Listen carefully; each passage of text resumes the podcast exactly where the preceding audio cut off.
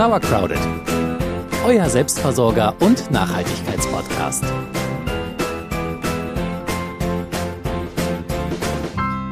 Eigentlich sind wir ja noch mitten im Sommer und irgendwie hat keiner so richtig Lust, schon an den Winter zu denken und an die kalte Jahreszeit. Wenn ihr allerdings wie wir auch im Winter noch ein bisschen Gemüse ernten wollt, dann ist jetzt allerhöchste Eisenbahn noch was auszusehen. Wir sind selber noch Anfängerinnen auf dem Gebiet, wollen uns aber heute mal mit euch gemeinsam daran wagen. Und damit sagen wir willkommen zurück aus der Sommerpause. Willkommen bei Sauercrowded, eurem Selbstversorger und Nachhaltigkeitspodcast. Ich bin Celia. Und ich bin Jule. Wintergemüse ist heute unser Thema. Jule meint schon, wir sind noch nicht so Profis darin, wie in ganz vielen anderen Sachen auch. Deswegen probieren wir es einfach mal und äh, wollen euch ein bisschen mit auf die Reise mitnehmen und uns euch erzählen, was wir denn da alles schon so erprobt haben oder was man denn machen kann, was wir auch diesen Winter mal versuchen wollen. Und vielleicht stellt sich ja der eine oder die andere von euch auch die Frage, na lohnt sich das überhaupt im Winter irgendetwas anzubauen? Wir sagen auf jeden Fall. Genau, schon mal vorneweg, Gemüse anbauen lohnt sich ja eigentlich immer. Äh, wir haben ja schon mehrfach mit euch über Boden und die Bedeutung des Bodens in unserem Garten gesprochen und wir haben es ja auch schon öfter gesagt, es geht dem Boden am besten, wenn er bedeckt ist, weil in der Natur liegt er halt auch nie frei. Ähm, wenn ihr also nach der Ernte eurem Boden einen Gründünger gönnt, äh, seid ihr gut beraten und das Schöne ist, man kann als Gründünger auch Pflanzen nehmen, die man essen kann. Das ist wirklich sehr schön und ich frage mich dann immer, warum die Nachbarinnen so bei uns in der Gartenanlage, die beginnen so im Spätherbst alle Beete umzugraben, dann liegt die ganze Erde oben, nichts ist drauf, ist total nackt und dann verlassen die ihren Garten und man sieht sie erst Monate später wieder. Du würdest das also nicht für den Boden so empfehlen?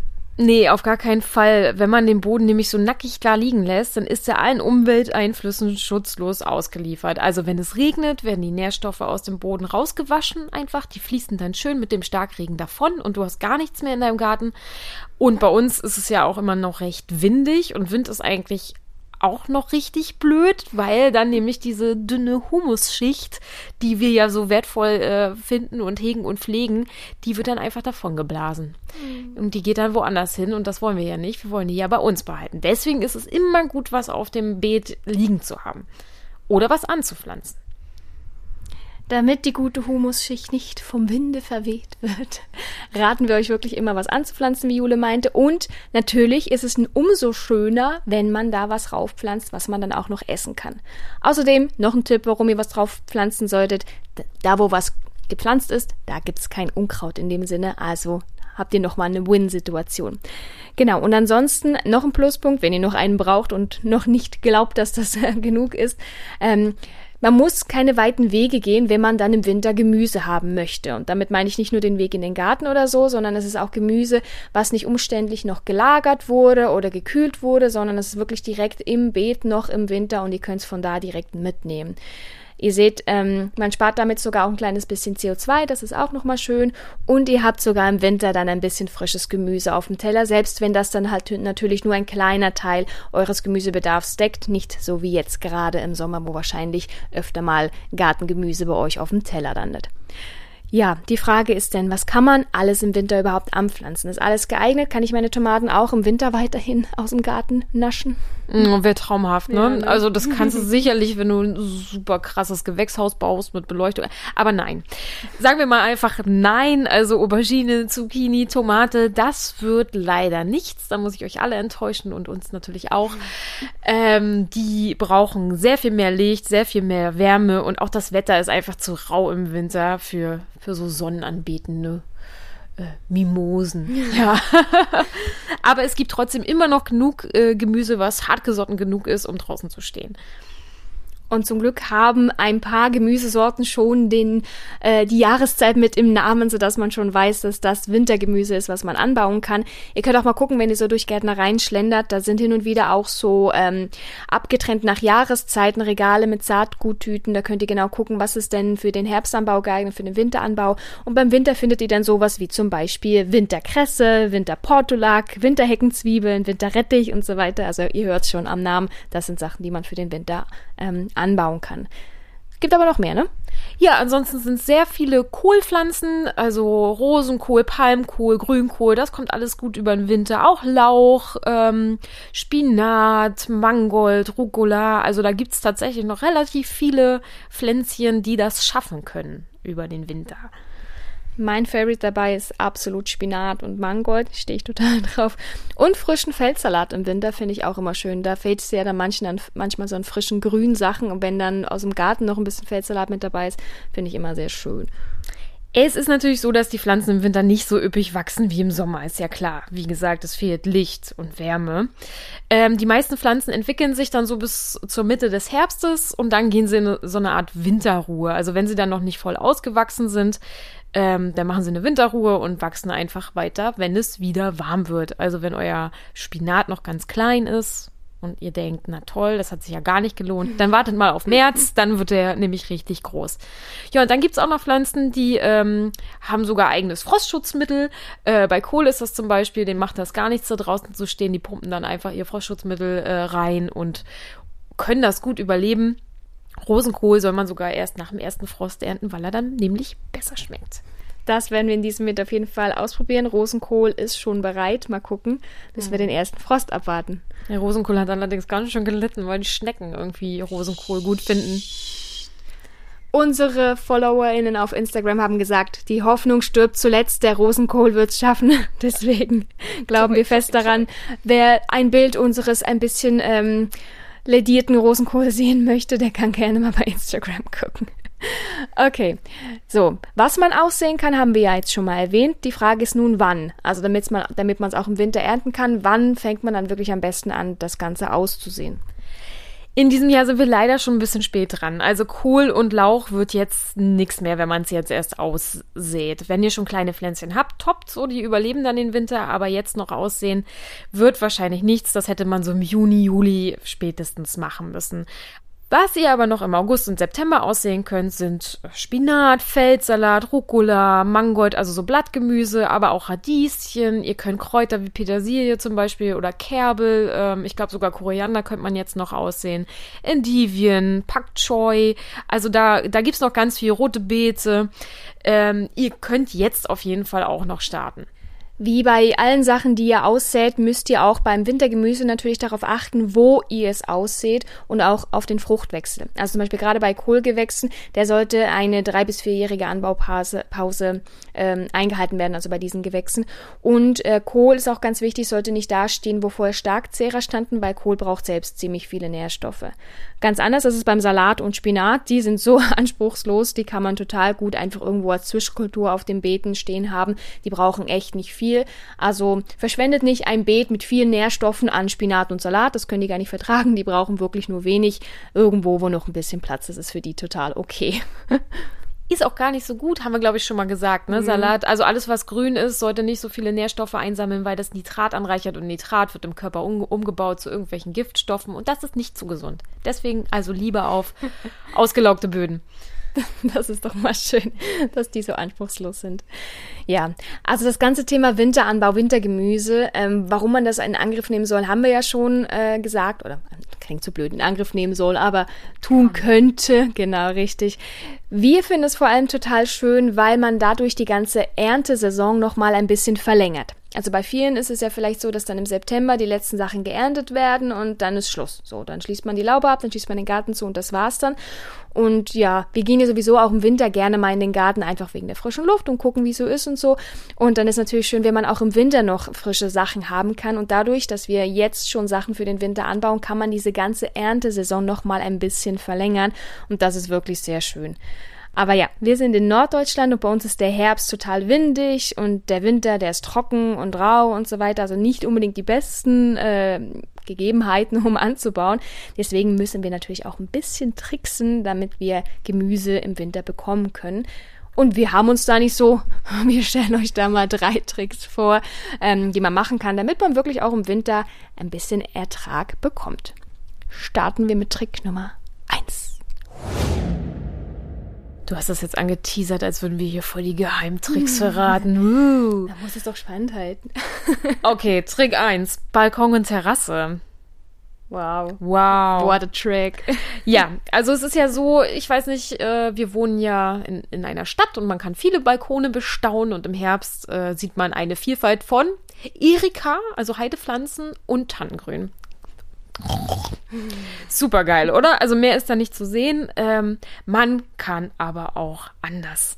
Und knackiger Salat klingt doch sehr viel schöner als Tannengrün und Erika, oder? Auf jeden Fall.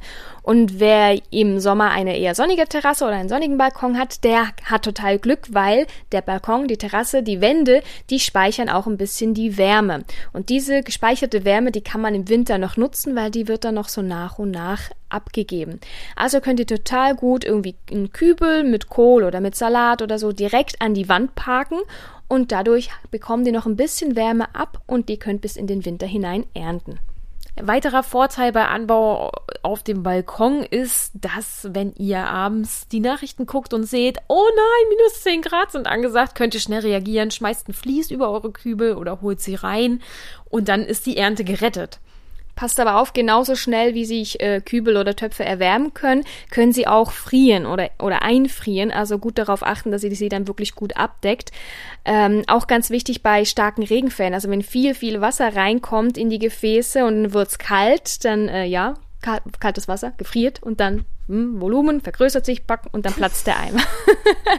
so viel habe ich in, äh, in Physik noch aufgepasst. Ich habe, glaube ich, sogar schon mal gehört, wie auf meinem Balkon so ein äh, Terrakotta-Topf gesprengt wurde. Oh, krass. Ja, es Mist. Also immer gute Drainageschicht unten einziehen, damit ähm, kein Wasser steht im Topf und der nicht explodiert nachts bei Frost. Das wäre echt nicht schön und laut. Naja, jedenfalls für so einen Winterbalkon eignet sich äh, von den Sachen, die wir schon aufgezählt haben, vor allem so Blattgemüse wie Spinat oder Salat. Das ist auch das, was man ja, glaube ich, am ehesten mal noch schnell von draußen reinholen möchte, weil man sich noch ganz fix irgendwie was macht. Ansonsten auch Endivien oder heimische Kräuter, Lauchgewächse, sowas geht sogar auch auf dem Balkon oder der Terrasse. So, verschwörerisch, Trick Nummer zwei.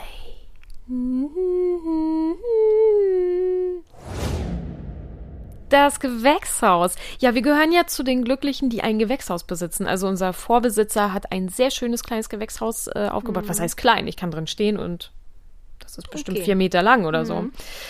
Ähm, ja, unser Gewächshaus hat zumindest tagsüber deutlich höhere Temperaturen als draußen und man kann das auch zusätzlich noch dämmen. Also man könnte Luftpolsterfolie drumherum legen ähm, oder in kalten Nächten ein, ein Grablicht hineinstellen oder einen selbstgebauten Teelichtofen. Da gibt es schöne Anleitungen bei YouTube, könnt ihr ja mal gucken.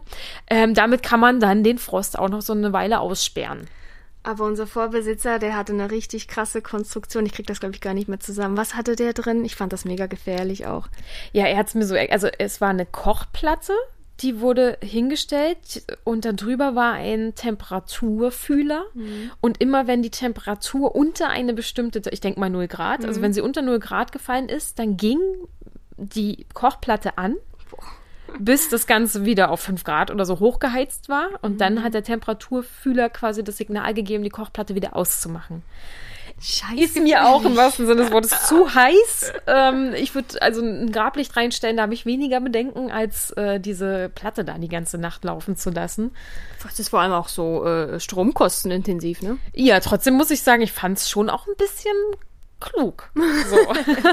ja, pfiffig schon. Aber ja. ja. also mir ist es auch zu gefährlich. Wir gehen eher mit der Kerzenmethode mit. Ja, bevor ihr im Gewächshaus aussät, ähm, da habt ihr übrigens auch zwei Wochen länger Zeit, ne? Weil Gewächshaus ist ja geschützt. Da könnt ihr also auch noch bis Anfang Oktober von mir aus aussehen. Bevor ihr das macht, wässert einmal durchdringend. Also alles, was da im Sommer stand, hat ja jetzt, also bei uns ist Staub trocken dann irgendwann. Ähm, also gießt ihr das nochmal schön, damit die äh, kleinen Sprösslinge gute Startbedingungen vorfinden. Ähm, und solltet ihr in einer Gegend wohnen, in der es viel schneit, ich kenne das nicht, dieses weiße Zeug, was da vom Himmel fällt, keine Ahnung. Äh, bei uns kommt das, wenn dann trocken und wird gleich wieder weggeweht. Aber wenn es bei euch mehr schneit, müsst ihr da hin und wieder auch ähm, vom Dach des Gewächshauses den Schnee fegen, damit das Licht durchkommt. Hm. Und etwas, äh, was wir leider auch feststellen mu mussten, und diese Biester, ähm, Schnecken, die überwintern total gerne im Gewächshaus. Also, wenn ihr da Salat habt, weil ihr gedacht habt, ha, Schlaukopf, ich setze das ins Gewächshaus, da ist es wärmer. Ja, das dachten sich die Schnecken auch. Also haltet da ein Auge drauf und seid hoffentlich schneller als die Schnecken. Ja, die sind doch auch froh über so einen Snack, ne? Oh, Schnecken, mein ey. Snack. Ja. So, last but not least, Trick Number drei. Ein Frühbeet oder ein Kaltbeet. Das kann im Prinzip dasselbe sein. ja, also Frühbeetkästen, die kennt ihr vielleicht. Das sind so, die kann man selber bauen oder kann man auch im Baumarkt kaufen aus so Plastikzeug. Ähm, sind eigentlich für, für einen frühen Saisonstart. Da kann man nämlich seine kleinen Anzuchten schon machen, schon draußen und dann können die ins Beet gesetzt werden. Aber genauso könnt ihr das natürlich als Schutz vor Kälte verwenden. So Frühbeete sind in der Regel ja nicht so hoch, deswegen eignen sich die total gut für Salate oder Kräuter oder Spinat oder sowas. Wichtig ist, dass das Beet regelmäßig gelüftet wird und wenn es wirklich mal ganz, ganz starker Frost gibt, ist es gut, wenn ihr das ein bisschen abdeckt, irgendwie mit Stroh oder mit Schilfmatten oder irgendwie sowas.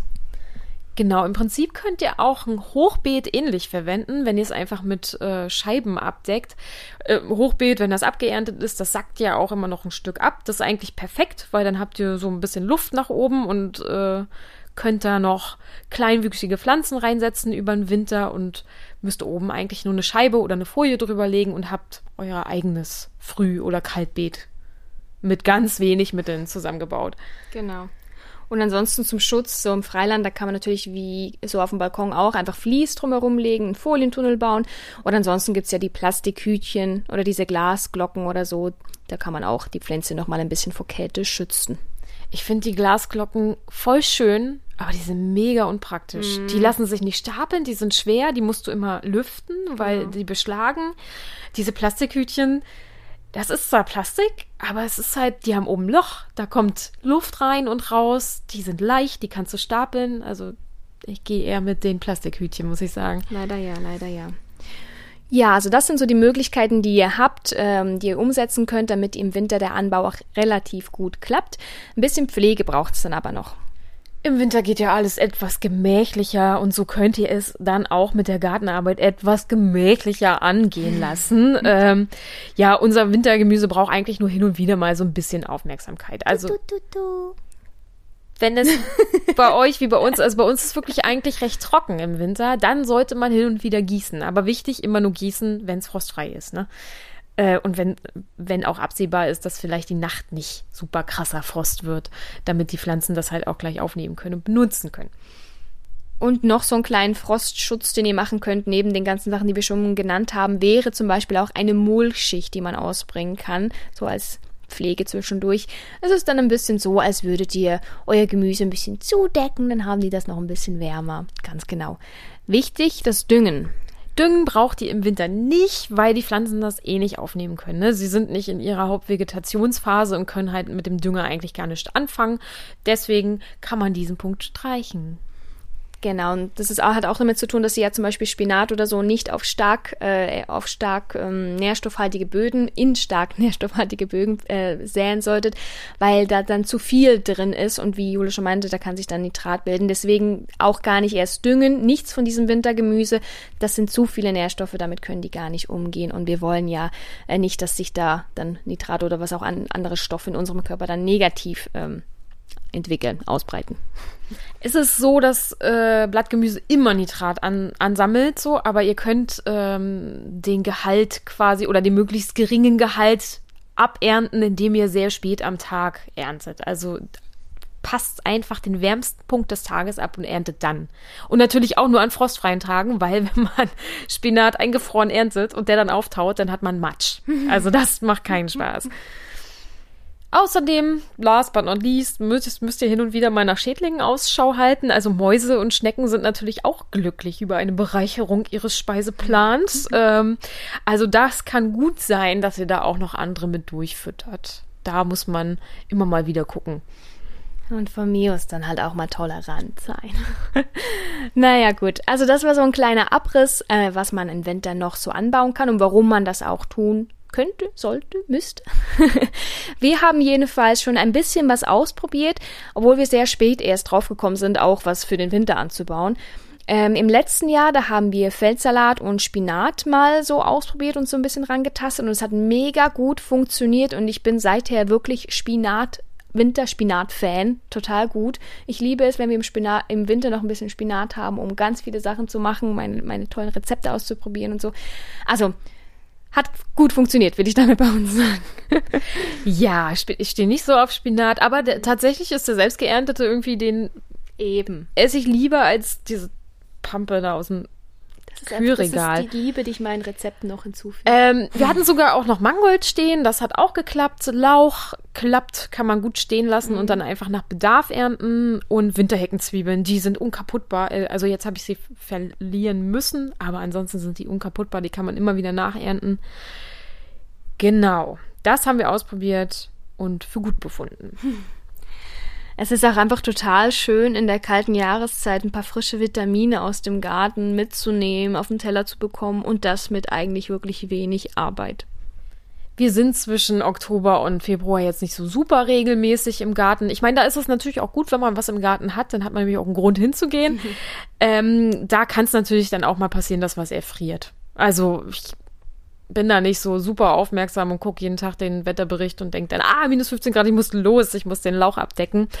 Ähm, ja, das ist meine eigene Nachlässigkeit. Das kann man natürlich verhindern, wenn man nicht so nachlässig ist wie ich. Aber ich finde es immer auch gar nicht so schlimm gar nicht. Je nachdem, wenn man nicht auf große Erträge angewiesen ist, dann ist das halt einfach so. Und ansonsten hat man dadurch, dass man im Garten dann vielleicht was ansät für den Winter, immer einen Grund, auch im Winter mal ähm, rauszugehen und hin und wieder im Garten vorbeizuschauen und sich dann ein bisschen ans Wintergärtnern ranzuwagen. Und wer von euch seinen Winter lieber im Warmen verbringt, auch das kann ich total verstehen. Der kann ja immer noch mit Sprossenzucht oder Kresse äh, und Mikrogreens irgendwie seine Zeit überbrücken. Und trotzdem auch was Frisches ernten, ohne rauszugehen. Und das, was du im Winter am allerliebsten machst? Ihr könnt natürlich auch in ganz vielen Saatgutkatalogen blättern und schon mal den Gartenplan machen. Tja, das und ist vom Sommer träumen. Das ist eine andere Geschichte. ja. Ich hoffe, ihr habt ein bisschen was aus dieser Folge mitnehmen können, warum es vielleicht doch schön ist, jetzt schon mal ein bisschen was für den Winter anzubauen und wie ihr das am besten machen könnt.